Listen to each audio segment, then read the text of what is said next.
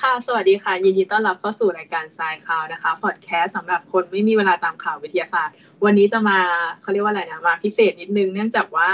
ตามสถานการณ์นะคะ แล้วก็มาอัดเทปนี้ผ่านทางออนไลน์มิ팅ค่ะ ก็สวัสดีท่านผู้ฟังทุกท่านด้วยนะคะ วันนี้นัดมีคู่เล่ามาด้วยหนึ่งคนนะคะ สวัสดีค่ะพี่อิดครับ สวัสดีครับ ผมครับอิดขวัญใจคนเดิม วันนี้ผมเองครับเป็นสาเหตุให้เราต้องมาอัดรายการกันแบบออนไลน์แบบนี้นะครับ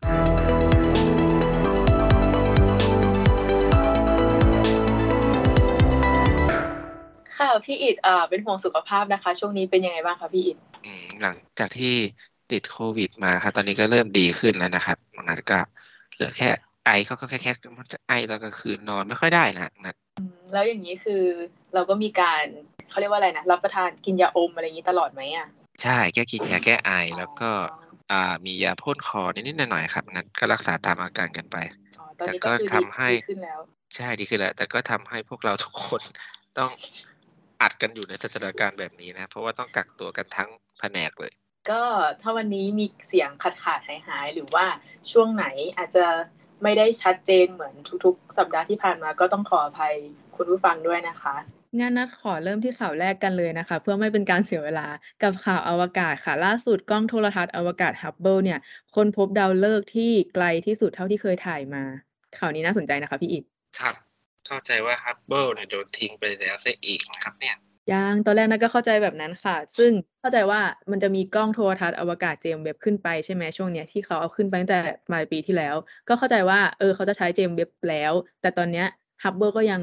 ยังใช้อยู่ก็คือใช้ควบคู่กันไปก่อนที่เจมส์เว็บเนี่ยจะใช้งานได้ร้อยเปอร์เซ็นแล้วก็ดาวที่เขาพบเนี่ยนะที่เป็นดาวฤกษ์เนี่ยในข่าวรายงานว่า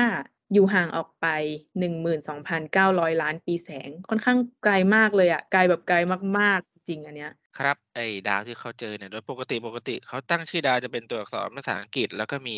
เป็นตัวเลขอะไรอย่างนี้นะ แล้วก็แต่ว่าไอ้ดาวนี้เขาก็ตั้งชื่อเล่นให้มันว่าเป็นดาวเอเรนเดล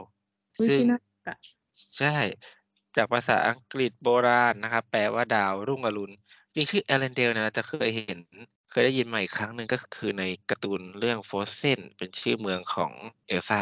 อืม ต้องกลับไปดูแล้วเนี่ยจำไม่ได้ แต่อาจจะสะกดไม่เหมือนกันแต่ว่าชื่อชื่อออกเสียงเหมือนกันคือเอเรนเดลอ๋อ รุ่งอรุณใช่ไหม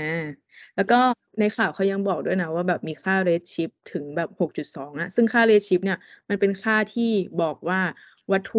กำลังเคลื่อนที่ออกจาก ไอ้จุดที่มองอยู่ด้วยความเร็วที่เยอะขึ้นเยอะขึ้นเยอะขึ้นอะไรเงี้ยความยิ่งมีค่าอธิบาย อธิบายนิดนึงเนาะค่า redshift เนี่ยมันเกิดจากอะไรนะปรากฏการณ์ Dopplerใช่ก็คือเหมือนเหมือนกับรถพยาบาลเวลาขับออกจากราวเสียงก็จะยืดยานขึ้นไปเรื่อยๆ อันนี้ก็เช่นเดียวกันแต่ว่าเปลี่ยนจากคลื่นเสียงเนี่ยเป็นคลื่นของแสง ก็คือจะเปลี่ยนจากสีหนึ่งค่อยๆยานไปเรื่อยๆ ก็คือเปลี่ยนจากสี เราต้องอธิบายว่าสีแดงเนี่ยเป็นสีที่มีค่าค่าความยาวคลื่นมากที่สุด พอมันเลื่อนหนีไปเรื่อยๆค่าค่าความยาวคลื่นก็จะยืดออกไปเรื่อยๆจะยิ่งเป็นแดงแดงแดงแดงแดงแดงจนไปถึงอินฟราเรดใช่ไหมทั้งนั้นใช่ค่ะก็คือก็หลักๆ เนี่ยไอตัวคลื่นที่เรามองเห็นอะเขาจะเรียกว่า visible light ซึ่งมันจะมีสีแดงที่อย่างที่พี่อีกพูดเมื่อกี้เนี้ย เป็นสีที่มีความยาวคลื่นสูงที่สุด ถ้าหลุดจากสีแดงไปแล้วอะมันจะกลายเป็นอะไรที่เรามองไม่เห็นแล้ว เราจะเรียกว่าอินฟราเรดซึ่งในกรณีเนี้ยมี redshift สูงมากๆ ก็กำลังจะเข้าอินฟราเรดและกล้องโทรทรรศน์ฮับเบิลเนี่ยดันไปจับได้ อืม แล้วก็หัวใจสำคัญก็คือ การที่มีเรดชิปสูงๆอะนักดาราศาสตร์เขาคาดการแล้วก็อนุมานว่ามันบอกไปถึงการขยายตัวของเอกภพ กาแล็กซีเนี่ยกำลังจะเคลื่อนที่ออกจากเราไปเรื่อยๆเรื่อยๆเรื่อยๆในทุกทิศทางอืมกาแล็กซีที่อยู่ห่างไกลเนี่ยก็จะมีค่าเรดชิปที่สูงมากๆ ซึ่ง 6.2 เนี่ยเป็นค่าที่สูงที่สุดเท่าที่เขาเรียกว่าอะไรนะ การสังเกตการทางดาราศาสตร์เจอมาเลยทีเดียว จริงๆอะมันเป็นเรื่องของกฎของฮับเบิลถ้าอธิบายไป มันก็จะค่อนข้างลึก เอาเป็นว่าถ้ามี redshift ที่สูงเนี่ยกาแล็กซีเนี่ยเคลื่อนที่ด้วยความเร็วมากๆแล้วก็มีอายุมากแล้วก็มีห่างแล้วก็อยู่ห่างไกลด้วย อันนี้ก็เป็นเรื่องน่าตื่นเต้นเพราะว่า จริง ๆ แล้วอะไอ้กล้องฮับเบิลอะ มันถ่ายภาพได้ max สุดที่ย่านอินฟราเรดระยะใกล้อะเกือบแบบเลยเลยแสงสีแดงไปนิดนึงอะไรอย่างเงี้ย ซึ่งอันนี้น่าจะเป็นแบบสุดๆของกล้องแล้วจริงๆก็คงจะต้องให้เจมส์เว็บผู้ที่มีความสามารถในการถ่ายคลื่นแสงได้กว้างกว่า มารับช่วงต่อไป ใช่หลังจากนี้คือการเจอไอ้ตัวดาวเอเรนเดลเนี่ย ก็เป็นการส่งส่งไม้ต่อให้เจมส์เว็บได้อย่างแบบค่อนข้างสมบูรณ์แบบ เจอปุ๊บอะอืมเจมส์เว็บที่เป็นกล้องที่ถ่ายอินฟราเรดอย่างเดียวอะ ก็จะไปไขปริศนาต่อว่า ไอ้ดาวดวงเนี้ยมันจะบอกอะไรเกี่ยวกับนักดาราศาสตร์บ้าง บอกอะไรเกี่ยวกับการก่อกำเนิดของจักรวาลบ้างอะไรอย่างเงี้ยค่ะ ก็เป็นข่าวใช่ข่าวครับเพราะว่าถือว่าเป็นดาวที่มีอายุมากเลยทีเดียวนะครับ เพราะว่าจากระยะทางครับหนึ่งหมื่นสองพันเก้าร้อยล้านปีแสงนะครับ แสดงว่าดาวดวงเนี้ยก็มีอายุมานานมากพอสมควรนะครับ เพราะว่า จากระยะทางก็พอจะอธิบายเวลาได้เนอะว่าไอแสงที่เราเห็นตอนเนี้ยก็คือแสงที่เคยสว่างมาจากดาวดวงเนี้ยเมื่อหนึ่งหมื่นสองพันเก้าร้อยล้านปีที่แล้ว อืมปัจจุบันดาวดวงนี้ก็อาจจะยังอยู่หรืออาจจะไม่อยู่แล้วก็ได้นะครับเราเหมือนกับการมองหาอดีต ใช่ใช่เพราะว่ากว่าแสงมันจะเดินทางมาถึงกล้องเราที่สังเกตอยู่อะเนาะมันมันไกลมากอะแสงมันจะเดินทางมาถึงช้ากว่า เขาเรียกว่าอะไรอะดาวมันอาจจะดับกาแล็กซี่มันอาจจะดับไปแล้วก็ได้เลยแต่แสงมันยังมาไม่ถึงก็เป็นไปได้เขาถึงได้เรียกว่าเป็นมิติที่สี่คือมิติของเวลานั่นเองใช่เนี่ยนัทรอดูนะว่าแบบเจมส์เว็บจะทำอะไรกับดาวดวงนี้ต่อ ก็รอเจมส์เว็บอืมเจเจมส์เว็บอาจจะเจมส์เว็บอาจจะเห็นดาวที่ไกลกว่าดวงนี้ก็ได้ เพราะว่าด้วยความสามารถในการรับช่วงแสงเนี่ยกว้างกว่าฮับเบิลอย่างมาก อาจจะทำให้เราได้เห็นข้อมูลใหม่ๆ ออกมาจากเจมส์เว็บก็ได้ก็อีกไม่นานอีกไม่กี่เดือนนี้เองก็อาจจะได้เห็นแล้วนะครับโอ้ใช่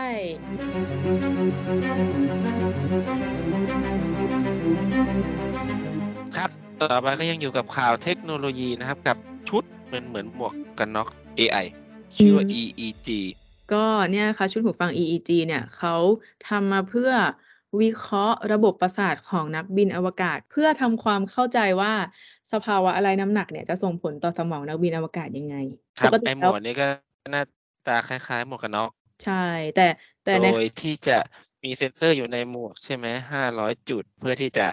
อ่าเก็บข้อมูลสัญญาณของสมองของนักบินอวกาศนะครับ ที่ใส่ไอหมวกตัวเนี้ยอยู่นะครับ เพราะว่าปกติในสภาวะไร้แรงดึงดูดนะครับ หรือไร้แรงโน้มถ่วงเนี่ยอ่า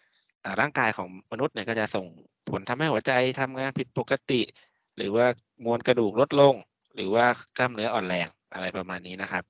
ก็เครื่องนี้ก็จะอ่าเอาข้อมูลนะครับ มาวิเคราะห์โดย AI อีกทีหนึ่งว่าไอสภาวะไร้แรงโน้มถ่วงเนี่ยมันส่งผลยังไงต่อสมองของเราบ้างนะครับ ใช่ไหมนัท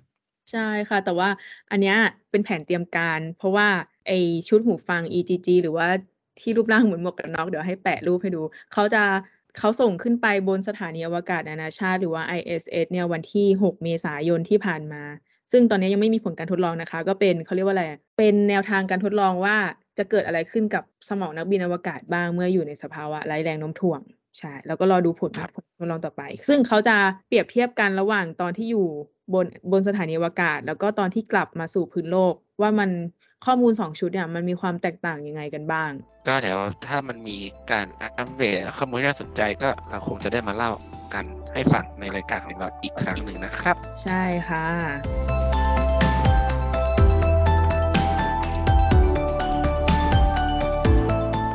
ครับต่อไปนะครับเรายังอยู่กับข่าวเทคโนโลยีนะครับ แต่ว่าเป็นเทคโนโลยีเกี่ยวกับอาหารการกินของเรานั่นเองนะครับ กับบริษัท Primeval Food นะครับเป็นบริษัทสตาร์ทอัพจากประเทศอังกฤษนะครับที่เขาเออกมาทำเนื้อสัตว์จากห้องแลบเป็นเนื้อจากการเพาะเลี้ยงนะครับ ก็ข่าวนี้ก็คงไม่น่าตื่นเต้นเท่าไหร่ แต่ว่าบริษัทนี้มันแตกต่างจากบริษัทอื่นยังไงฮะก็ก็คือหลักที่เราเคยได้ยินเนาะการการเพาะเลี้ยงเนื้อในแลบสำหรับกินก็จะมีเนื้อไก่เนื้อวัวเนื้อหมูที่แบบ ค่อนข้างไม่แปลก แต่บริษัทเนี้ยแปลก ก็คือเขาเพาะเนื้อสิงโต ก็คือสิงโตอะค่ะพี่อิดอืมอืมใช่ไหมน่าสนใจใช่ตรงนี้เนาะสำหรับการเพาะเนื้อสัตว์นะครับ อย่างสิงโตแล้วเขาคาดว่าในอนาคตเนี่ยจะทำพวกเนื้อช้าง เนื้อเสือเนื้อยีราฟออกมา ก็ถือว่าเป็นสิ่งที่เอาละเอามุมมองอาจจะมองว่ามันแปลกจะทำทำไมใช่ไหมแต่ว่าถ้าถ้ามองในมุมของการอนุรักษ์ แล้วก็ถือว่าเป็นเรื่องที่น่าสนใจถ้าเราสามารถทำ ไอเนื้อพวกเนี้ยมาตอบโจทย์ไอตลาดของผู้ที่ลักลอบล่าสัตว์ป่าเพื่อไปกินนะอย่างเช่น พวกเอาการอาหารป่าหรือว่าวงการที่กินเพื่อเป็นยาเงี้ยอนาคตเราอาจจะเลี้ยงเพาะเลี้ยงอุ้งตีนหมีหรือว่าเพาะเลี้ยงดีเสือดีหมีอะไรขึ้นมาเลยก็ได้โดยที่ไม่ต้องไปฆ่าสัตว์จริง ๆ เราว่ามันก็เป็นเรื่องที่ดีนะสำหรับที่การเพาะเนื้อขึ้นมาบริโภคอย่างที่พี่อิดพูดเมื่อกี้อะเอาเป็นยาเป็นอะไรอาหารแปลกอาหารป่าที่แบบก็จะมีกลุ่มคนที่ชอบ มีรสนิยมชอบทานอาหารป่าอยู่อาหารแปลกอะไรอย่างเงี้ย อย่างเช่นแบบเนื้อเสือดำอะไรอย่างเงี้ย เราก็ไม่จำเป็นที่ต้องไปยิงในป่าอะไรอย่างงี้ก็ได้ในอนาคตถ้าคุณมีเงินพอคุณก็เพาะในห้องแลบขึ้นมา ใช่อืมถือเป็นเรื่องที่ดูอาจจะมองอาจจะดูทำทำไมแต่ความจริงแล้วก็ถือว่าเป็นเรื่องที่ดีอืมนะครับ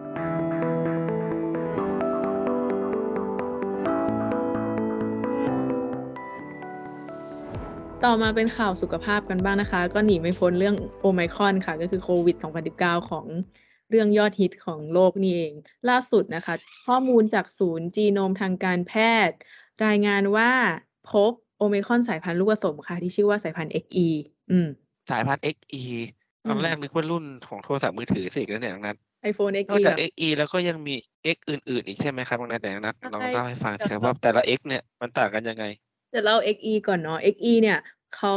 บอกว่ามันเป็นสายพันธุ์ลูกผสมระหว่างโอไมครอนสายพันธุ์ย่อย ก็คือโอไมครอนแรกก็คือ B BA1 ผสมกับ BA2 ที่กลายมาจากโอไมครอนแรกเนี่ย ผสมกันเองปุ๊บในสัดส่วนที่แบบสามสิบห้าหกสิบห้าอืม แต่ว่า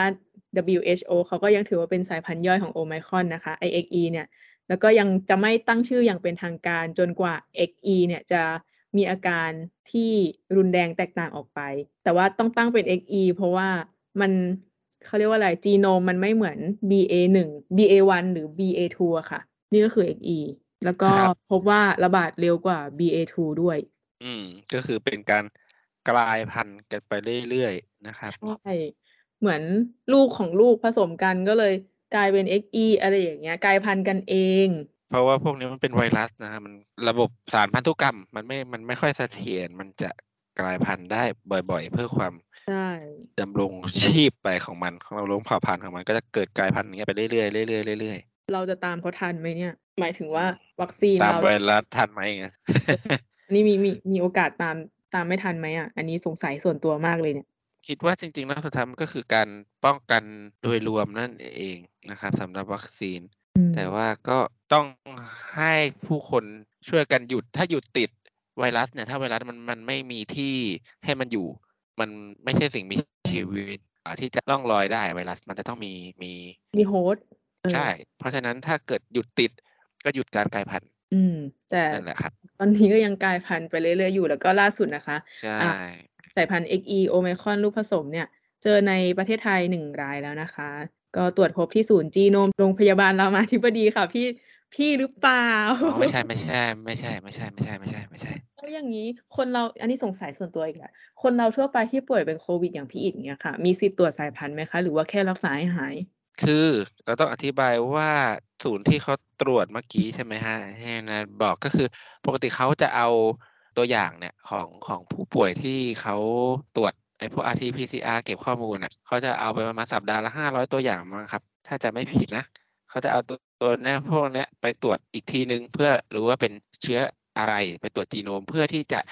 ดูแนวโน้ม แล้วก็ดูพัฒนาการของไวรัสในประเทศไทยนั่นเองว่า ผู้ที่มีติดเชื้อในสัปดาห์นี้มีเชื้อกลุ่มไหนบ้าง แล้วก็มีเชื้อชนิดใหม่ที่จะกลายพันธุ์อะไรยังไงได้หรือเปล่าอะไรเงี้ยครับก็คือเป็นการเฝ้าระวังทางจีโนมนั่นเอง ก็เหมือนสุ่มตรวจใช่ไหมคะ นี่ความรู้ใหม่เลย อันนี้ไม่ไม่เคยรู้มาก่อนเลยว่าแบบ เอ๊ะถ้าเราเป็นโควิด เราจะรู้สายพันธุ์ไหมอะไรเงี้ยก็คือหลักๆ ก็คือเขาจะเอาไปวันละห้าร้อย RT-PCR ถูกไหมใช่ใช่ประมาณนั้นครับเพื่อเอาไปดูดูแนวโน้มการพัฒนาของสายพันธุ์เนี่ยแหละอย่างที่นัทบอกว่าว่าแล้ววัคซีนเราจะตามทันไหมในการอืมเก็บข้อมูลพวกเนี้ยก็ถือว่าช่วยได้ เพราะว่าเราจะได้รู้ว่ามันจะกลายพันธุ์ไปเป็นยังไง ถ้าเราสามารถป้องกันโรคล่วงหน้าได้ก็ถือว่าเป็นเรื่องที่ดีใช่ไหมล่ะนัท อืม ใช่ แล้วก็นอกจาก XE ที่เราพูดกันเมื่อกี้นี้ ยังมี XJ ด้วยนะคะ ชื่อเหมือนวง เขาเรียกอะไร บอยแบนด์เกาหลียังไงก็ไม่รู้ อืมมีสายพันธุ์เยอะนะ มี X D X F X H เยอะ ซึ่ง XJ เดี๋ยวเรา XJ ก่อน XJ ก็เป็นสายพันธุ์ผสมของโอไมครอน BA1 กับ BA2 เหมือนกัน แต่ว่าเขาเรียกว่าอะไร รหัสพันธุกรรมเนี่ยมันแตกต่างกัน ก็เลยไม่สามารถไปรวมเป็นชื่อเดียวกับ XE ได้ ก็เลยต้องแยกชื่อมาเป็น XJ ซึ่ง XJ ครับเนี่ย พบมากที่สุดในประเทศฟินแลนด์ ก็อย่างที่บอกนะครับว่าว่ามันกลายพันธุ์ได้อย่างรวดเร็วนะครับพวกไวรัสเนี่ยก็เหมือนก็ถ้ามันไปอยู่ที่ประเทศไหนก็กลายพันธุ์ไปเป็นชนชาตินั้นๆใช่ไหมฮะนัทเหมือนอยู่ฟินแลนด์ก็เริ่มกลายพันธุ์เป็นกลุ่ม XJ ใช่ แต่คือมันมีหลาย X มากเลยเนี่ยค่ะ ก็คือ XG พบในเดนมาร์ก XH พบในเดนมาร์ก XJ ฟินแลนด์ XK เบลเยียม XL อังกฤษ คือแบบเราคิดว่าอืมที่มันกลายพันธุ์ไปแล้วมีรหัสพันธุกรรมไม่เหมือนกัน เนื่องมันอาจจะอันนี้คิดส่วนตัวนะ มันอาจจะมีส่วนมาจากพันธุกรรมของแต่คนแต่ละชนชาติมันไม่เหมือนกันหรือเปล่า ก็อาจจะเป็นไปได้หรืออาจจะเป็นเพราะจากพฤติกรรมอืมของของอ่าชนชาตินั้นๆหรืออาจจะเป็นเพราะอุณหภูมิของประเทศนั้นๆ ก็เป็นได้ทั้งหมดเลยครับว่ามันมันเกิดการกลายพันธุ์เพราะไอ้กลุ่มแก๊งที่มันกลายพันธุ์เป็นแบบเนี้ยมันสามารถแพร่ขยายได้ดีในพฤ ติกรรมหรือในอุณหภูมิแถบอืมแถบนั้นอะไรอย่างนี้ อย่างคนคนเราแต่ละสัญชาติเชื้อชาติยังไม่เหมือนกันเลยใช่ไหมไวรัสก็เช่นกันอืมเดี๋ยวลองดูกันว่าในประเทศไทยเราจะได้ชื่อ X ใหม่ไหมไม่เอาไม่เอาตอนนี้ระวังอยู่ค่ะเนี่ย ตอนนี้กักตัวมาได้ห้าวันยังอยู่รอดปลอดภัยอยู่ค่ะจริงๆน้องนัทนี่ก็ถือว่าเป็นกลุ่มเสี่ยงนะเพราะว่าใกล้ชิดกับพี่นะทำไมไม่ติดนะเนี่ย ยังน่าจะก็จะไม่ได้เป็น X ใหม่ XXL เอ็กนัดเงี้ยเหรอ ไม่ไม่ไม่เรารอดแล้วแหละห้าวัน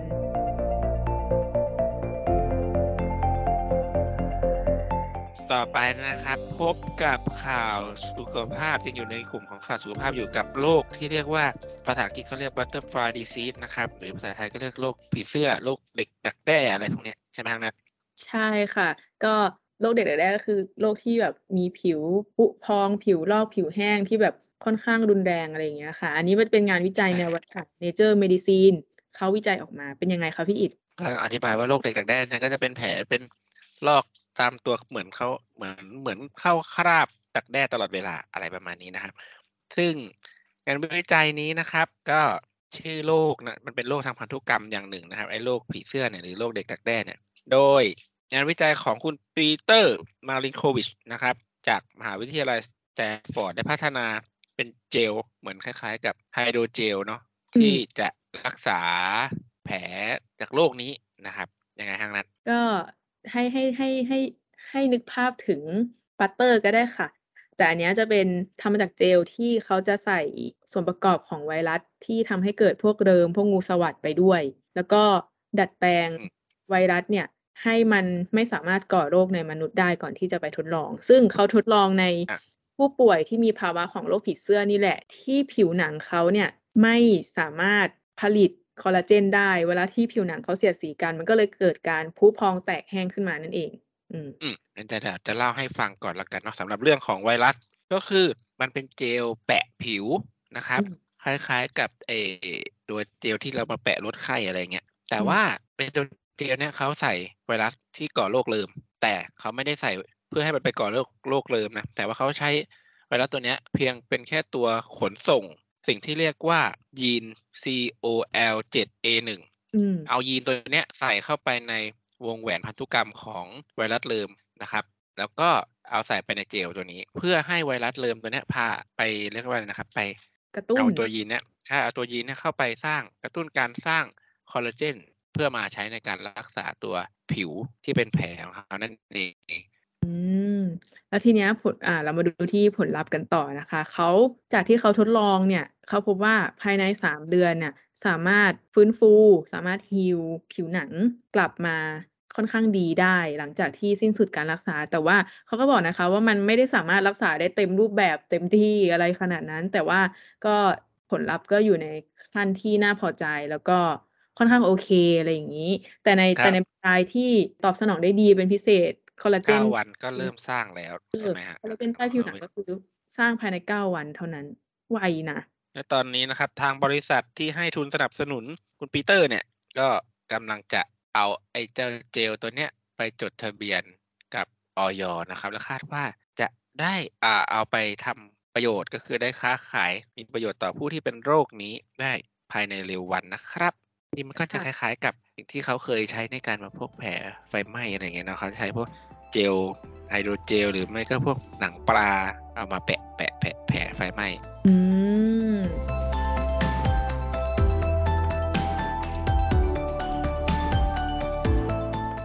ค่ะข่าวต่อมานะคะมาดูสิ่งแวดล้อมในประเทศไทยกันบ้างค่ะ เนื่องจากว่าเดือนเมษาต้นเดือนที่ผ่านมาเนี่ยอุณหภูมิของประเทศไทยเราลดลงเยอะมาก ๆ โดยเฉพาะแถบ แถบตะวันออกเฉียงเหนือแล้วก็แถบเหนือขึ้นไปนิดนึงอุณหภูมินี่คือหนาวเลย ตื่นมาแบบ17องศาแบบฉันอยู่ไหนนี่ฉันอยู่ในหน้าร้อนหรือเปล่า ซึ่งสังคมออนไลน์เนี่ยมันบอกว่าเกิดจากปรากฏการณ์ polar vortex แต่ว่ากรมอุตุบอกว่าไม่ใช่อ่าอะน่าอธิบายเรื่องของ polar vortex ให้ฟังหน่อยครับว่ามันคืออะไรกันแน่ ก่อนที่จะไป บอกว่าอากาศหนาวเกิดจากอะไรที่กรมอุตุบอกว่าไม่ใช่เดี๋ยวเราจะมาอืมพูดเรื่อง polar vortex ก่อน polar vortex เนี่ยมันเป็นลมที่หมุนอยู่ที่ขั้วโลกหมุนวนหมุนวนเป็นเหมือนถ้วยคว่ำที่แบบคว่ำขั้วโลกอยู่อะเออ มันเป็น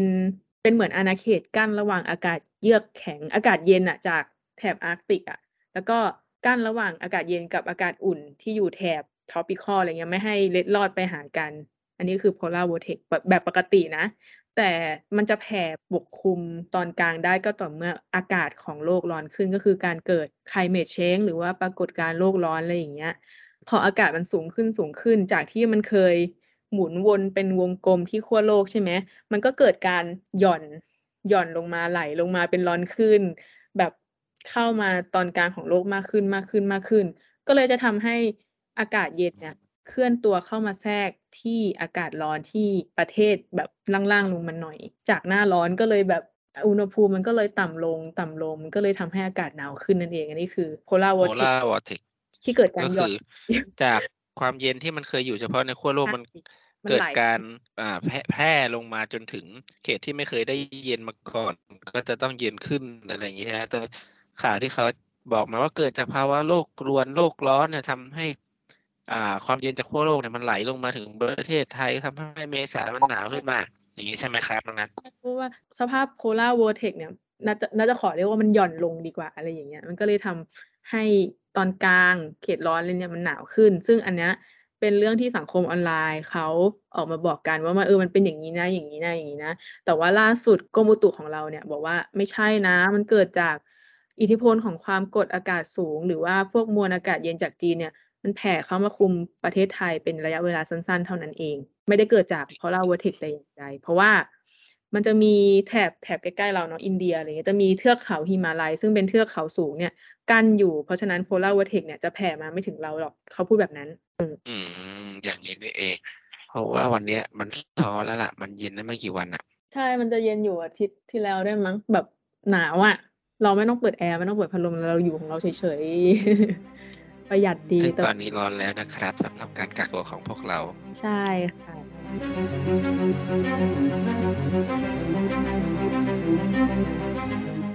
ก็ข่าวต่อไปก็ยังอยู่เรื่องสิ่งแวดล้อมในประเทศไทยกันบ้างนะคะ แต่ว่าเป็นเรื่องที่น่ายินดีค่ะ เพราะว่าคณะรัฐมนตรีเนี่ยเห็นชอบเสนอภูกระดึงภูเขียว แล้วก็อุทยานแห่งชาติน้ำหนาวให้เป็นอุทยานมรดกอาเซียน อืมอืมแต่ต้องขอเล่าก่อนว่าอุทยานมรดกอาเซียนเนี่ยมันคืออะไร มันคืออุทยานที่กลุ่มประเทศอาเซียนเนี่ยพิจารณาว่ามันมันควรที่จะมีการอนุรักษ์นะมีเพราะว่ามันมีความเป็นอันหนึ่งอันเดียวมีความหลากหลาย มีคุณค่ามีความโดดเด่น แล้วก็มีการยอมรับสูงสุดจากประเทศสมาชิกอันนี้ก็เลยถูกตั้งขึ้นเป็นอุทยานมรดกอาเซียน ซึ่งมันมันก็จะมีความคอลแลบระหว่างมรดกโลก มันมีหลายมรดกมากอุทยานหรือว่าเขาค่อยๆผลักดันขึ้นขึ้นไปหรอ ใช่ มัน มัน มันมีหลายประเทศ แต่ซึ่งประเทศไทยอะมันก็มี ม อุทยานมรดกอาเซียนที่ได้รับรองแล้วนะ อย่างเช่น แบบเขาใหญ่ ตารูเตา อะไรอย่างเงี้ย แก่งกระจาน นู่นนี่นะคือมันมีเยอะมาก อันเนี้ย พวกนั้นคือได้รับรองแล้ว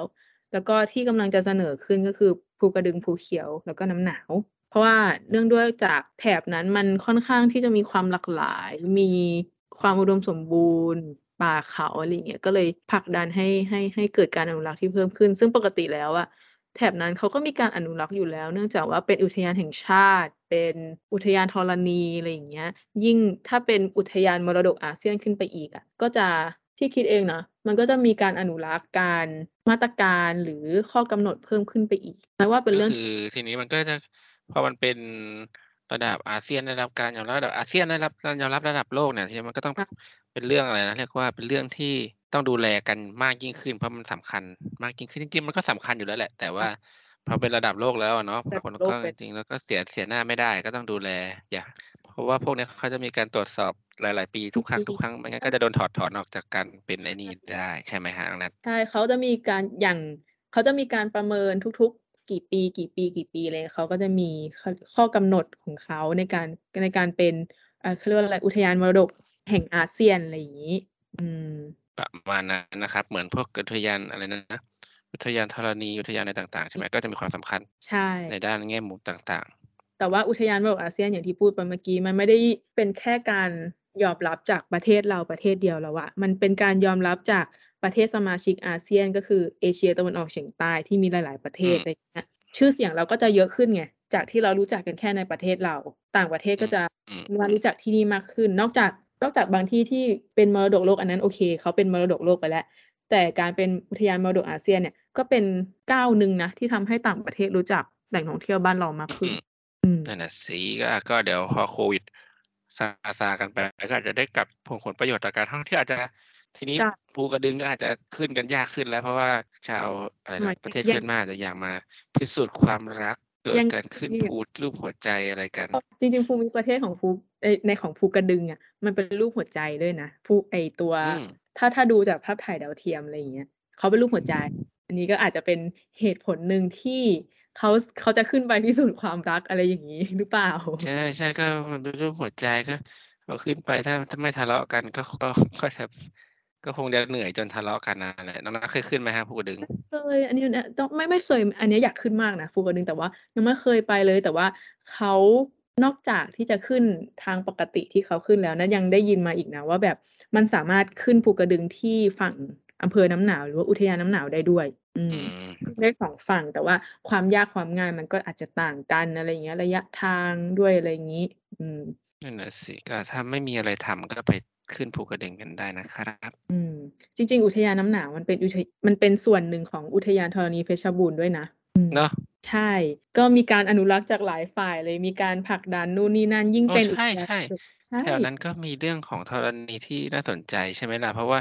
การยกตัวของภูกระดึงนี่ก็เป็นเรื่องที่น่าสนใจใช่ไหม ใช่ คือคือโซนนั้นน่ะมันเป็นเหมือน เขาเรียกว่าอะทะเลเก่าปะ อ่า ใช่ มันเป็นทะเลดึกดำบรรพ์ ทะเลโบราณ อะไรอย่างเงี้ย แล้วก็เป็น เป็น เป็นเขตที่ เป็นจุดเชื่อมต่อระหว่างแบบแผ่นเปลือกโลกสองแผ่น อะไรอย่างเงี้ยฉานไทยกับอินโดไชน่า มันก็จะมาฟื้สกันแถบแถบเพชรบูรณ์ เลย ชัยภูมิ อะไรอย่างเงี้ย เนื่องจากมันมีการชนกันปุ๊บ มันก็เลยมีความหลากหลายทางธรณีวิทยาที่มากขึ้น ทั้งเรื่องแร่ เรื่องหิน เรื่องแบบการมีฟอสซิล อ่า brachiopod นู่นนี่นั่น อะไรเงี้ย หอยฝาเดียว หอยตะเกียง ก็ ก็ค่อนข้างเยอะ ก็ไปเที่ยวได้นะคะ ครับ ก็ขึ้นทะเบียนเป็นอุทยานของระดับอาเซียนนะครับ ก็ไม่มีประโยชน์นะครับ ถ้าคนในประเทศยังไม่รู้จักนะครับไปเที่ยวกันได้ครับ ใช่ค่ะ